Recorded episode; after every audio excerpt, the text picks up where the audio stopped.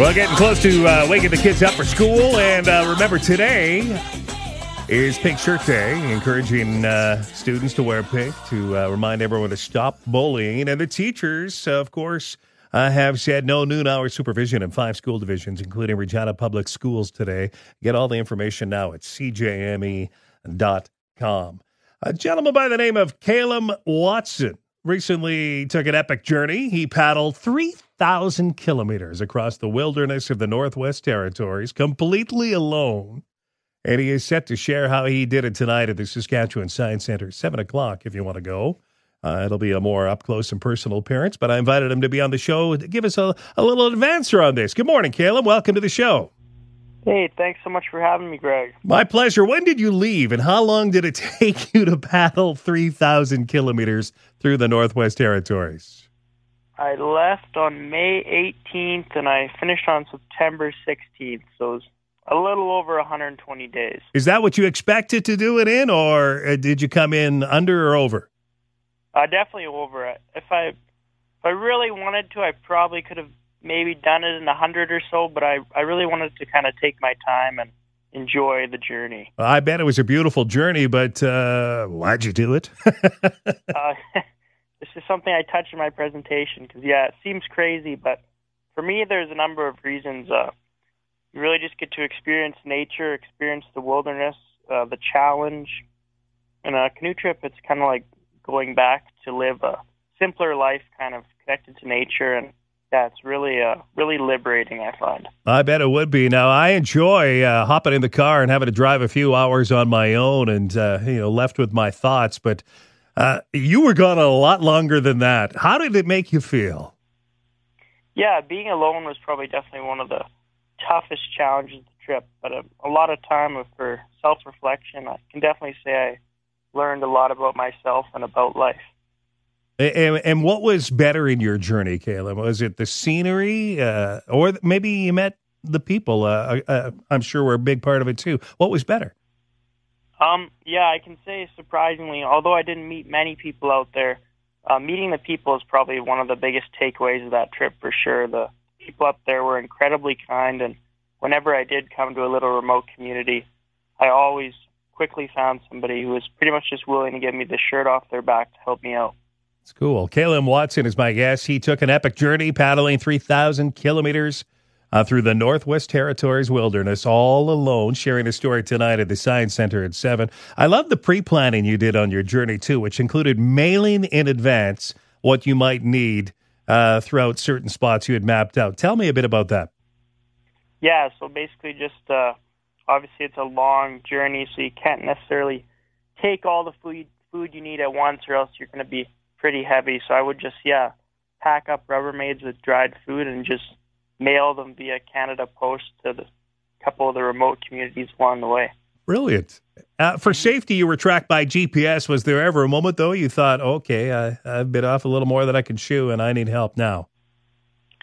Um, yeah, if you, I won't spoil it. If you come to the presentation, there was a couple, there was probably one time, and and uh, one time was really, I guess when you go on a trip like this, you generally, there's always the risk, but you pretty much can always avoid it. But there was one time where I ended up in a set of rapids that was much larger than I originally thought it was, and I was quite worried.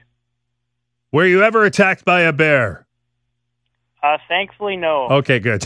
Good. I just thought I checked. All right. What was the feeling like at the end of your journey, having paddled three thousand kilometers uh, uh, through the Northwest Territories? Uh, tell me about the moment you crossed the finish line. Who was there? How did it unfold? Um, yeah, it was, it was an incredible feeling to finish and kind of uh, accomplish a goal. But at the same time, it was definitely a mixed feeling because, you know, I was really loving that journey, and it was uh, pretty crazy to, for it to be finished after I'd been on it for so long. And and uh, and did your parents, were, were they backing you? Were they there when you finished, or how did you finish? Yeah, so it's funny. When I first left on this trip, my parents maybe thought I was a little crazy for doing this. But as I went, they kind of got more and more invested in it. And uh, they actually met me at the finish, so it was really incredible to have my family there at the end. Well, I look uh, forward to inviting uh, as many as possible tonight to the Science Center, because I know you'll have visuals and uh, go expand a little more on this. But uh, yeah. the most burning question I think a lot of my listeners have who love the great outdoors is, what mosquito repellent did you use up there? I actually did not take any bug spray. Come on. Bugs were not a problem?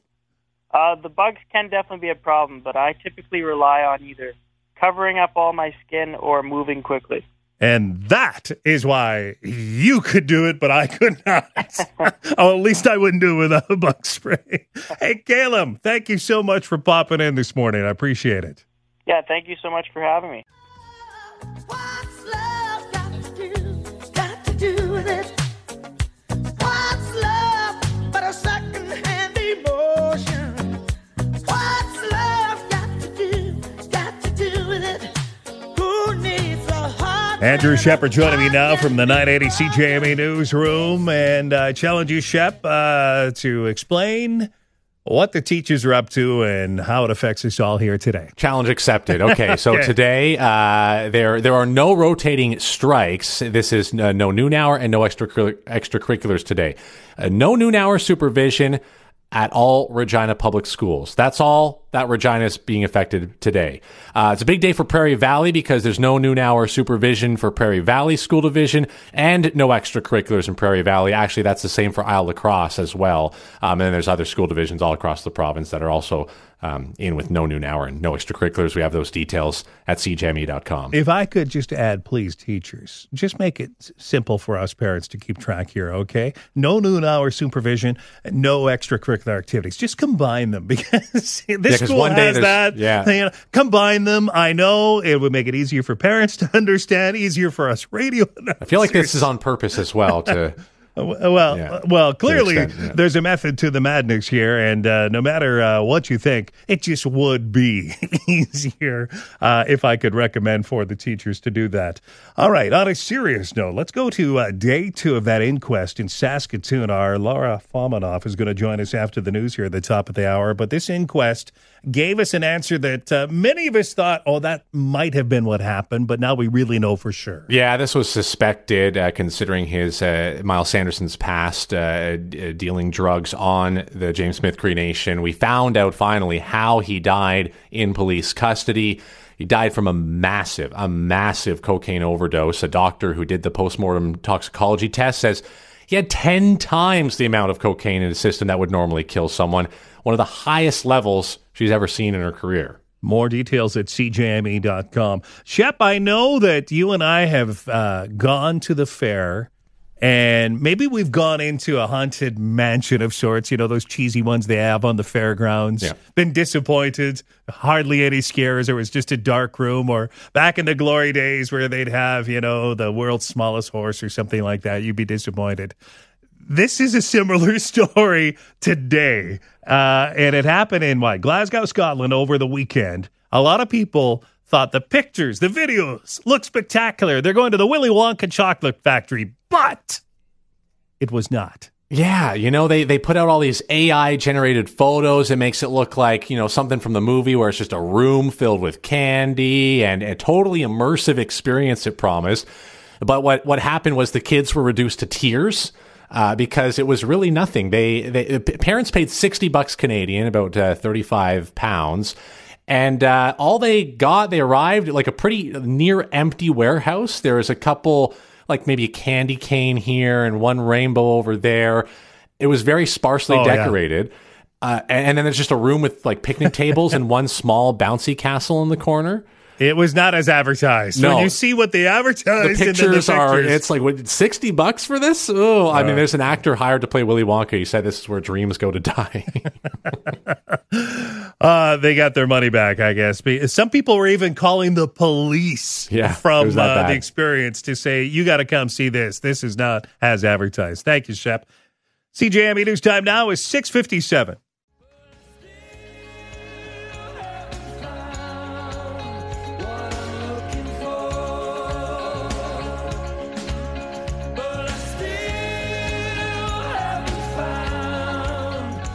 Well, I know crews behind the scenes over at the Brandt Centre have been working tirelessly getting uh, the ice ready, and the sheets are in for the Montana's Brier this weekend. It starts Friday. Jamie Nye taking the green zone on location there, and uh, the place is going to rock, literally. All the uh, best in the curling world are here, and if you want to go for free, I've got tickets, including V I P treatment for this weekend. I've taken three rock-titled songs here. Yes, rock is in every song title that I've mashed together here. Do you know what these three songs are? Oh, my darling. Oh, my baby. You people shout. Well, I ain't superstitious and I don't get this bitch. Yeah, if you think you know the song titles, then shoot me a text now. one eight seven seven three hundred seven two seven five. Include the correct answers in your name, and if you got them right, well, then I'll put you in the draw.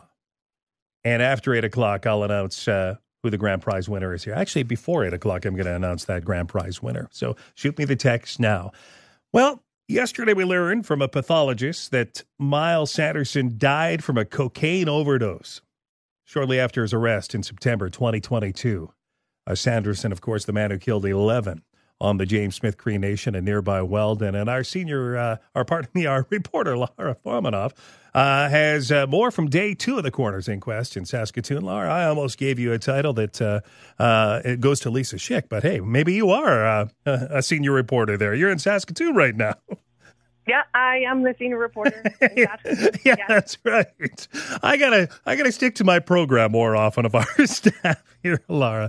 Thank you for taking the time to join me here for a moment. So, uh, this inquest, we we discovered cocaine overdose. But you know what I was curious about, and I know you'll have the answer for me here. What did the pathologist say about inducing it upon his arrest? Was it as if he had just suddenly got caught and took as much as he could, or was it in addition to what might have been taken earlier in the day? Uh, it was acute cocaine toxicity is, is what he called it. So it was a massive cocaine overdose.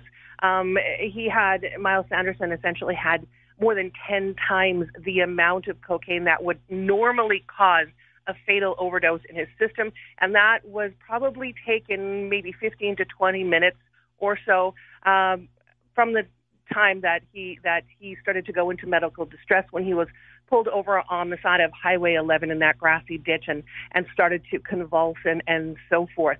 He also had uh, cocaine in his system that had already metabolized some of that, um, and then also contributing to his death that could not be ruled out as a secondary cause was coronary artery disease. So he had one of his, his left ventricle was eighty to ninety percent blocked, and the action of um, you know speeding down a highway, going up to one hundred sixty-five kilometers an hour, you know, swerving in at a traffic with police, that whole entire chase would have elevated his heart rate such that, you know, because of all the cocaine that he ingested, his body simply couldn't take it anymore. Wow. And it seems, too, the dash cam video was rather enlightening in the fact that it helped us hear from him before his death upon arrest. Can you share what you learned from that?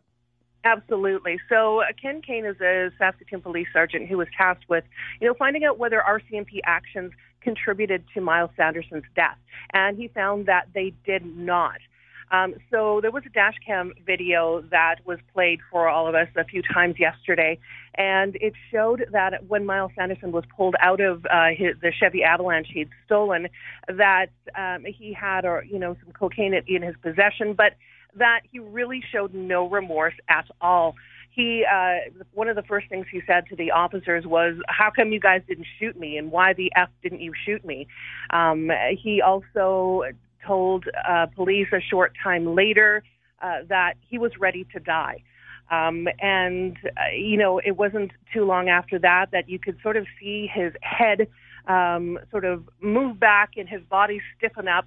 Uh, and it he started, he sort of started shaking a little bit, and he was, you know, put on to, he was on one side of a, an S U V. He was moved over. They were going to put him into an, another R C M P S U V, and he sort of collapsed on the ground.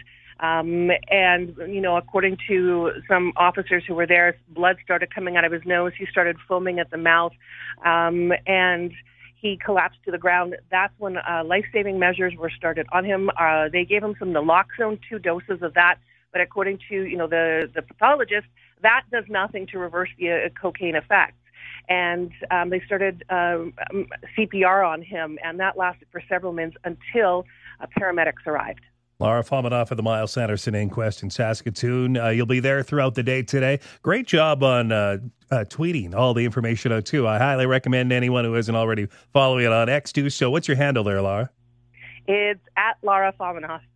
Pretty easy. Senior reporter in Saskatoon, too, I might add. Ah, thank you so much for the update. I appreciate it. You bet. Anytime. What about us? What about all the broken, happy ever after?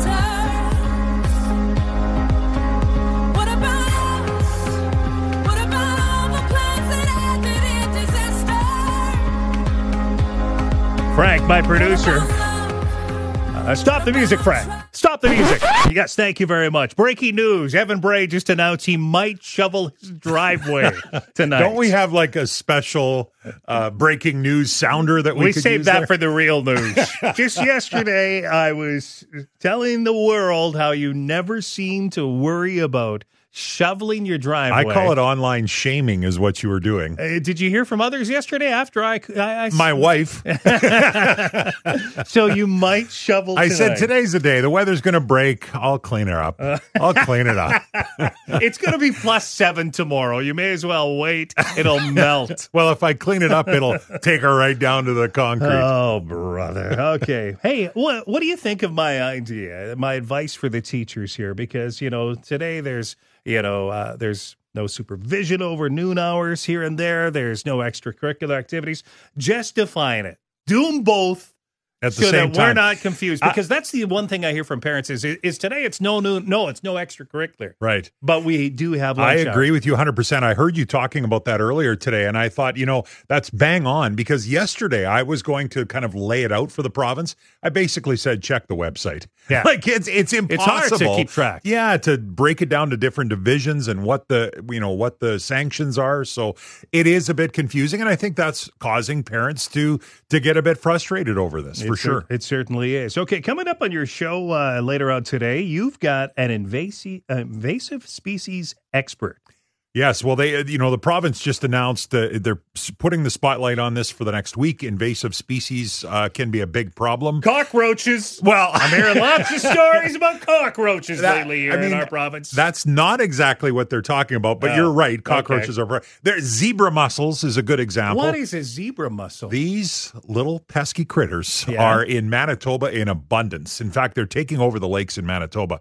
Saskatchewan right now, I don't even think we have any, but of course they're worried. Someone dips their boat in the water in oh, Manitoba, yeah. doesn't okay. clean it properly, comes back, we get them. And they they can cause havoc in, in water. They eat all the algae. They can plug up water intake lines. They're a big problem. So, right. so you're not going to talk cockroaches then? Well, That's not I'll bring it up. For you, Greg, I'll bring it up. I'll see what she says. Honestly, there have been a few businesses that well, have been we, I know there's been a few spottings in Regina for sure, and businesses. I don't think they're jumping up and down about it. I think if you spot a cockroach, you know, you don't say, oh, there's a cockroach. Yeah. There's a scream it's, usually. It's an invasive species. Uh, that, well, yes, exactly. And, uh, okay, so, and you have my friend Jen Sharp from, uh, from Flat Out Food, uh, host who focuses on uh, Saskatchewan homegrown goods and food. Yeah. Have you read her book? I have. She gave me her book yeah. in, uh, a while back. And yes, I, I love Jen because I've had her on the show so many times, and she enlightens me to... There are so many small rural centers that have specific foods and items, whether it be honey or what they're growing, and I never knew until I met her. Yeah, one of the questions I'm going to ask her is, finish the sentence, when you're in blank, you've got to try the blank, because I'm guessing whether it's Shaunavon or Rouleauville, each community has these little, you're right, these little, whether they're restaurants or just food specialties that are custom to their community, and they're a must-try. All right. So uh, I could do the craft beer. You could fill in the blanks. I fill in the blanks on the craft beer where it's good. All right, Mister Bray, I uh, look forward to uh, you shoveling tonight. I want to almost give, want to give out your address so that people can drive by to see this the first time in history. You can give a report tomorrow morning. Thank you. See you back here at eight thirty.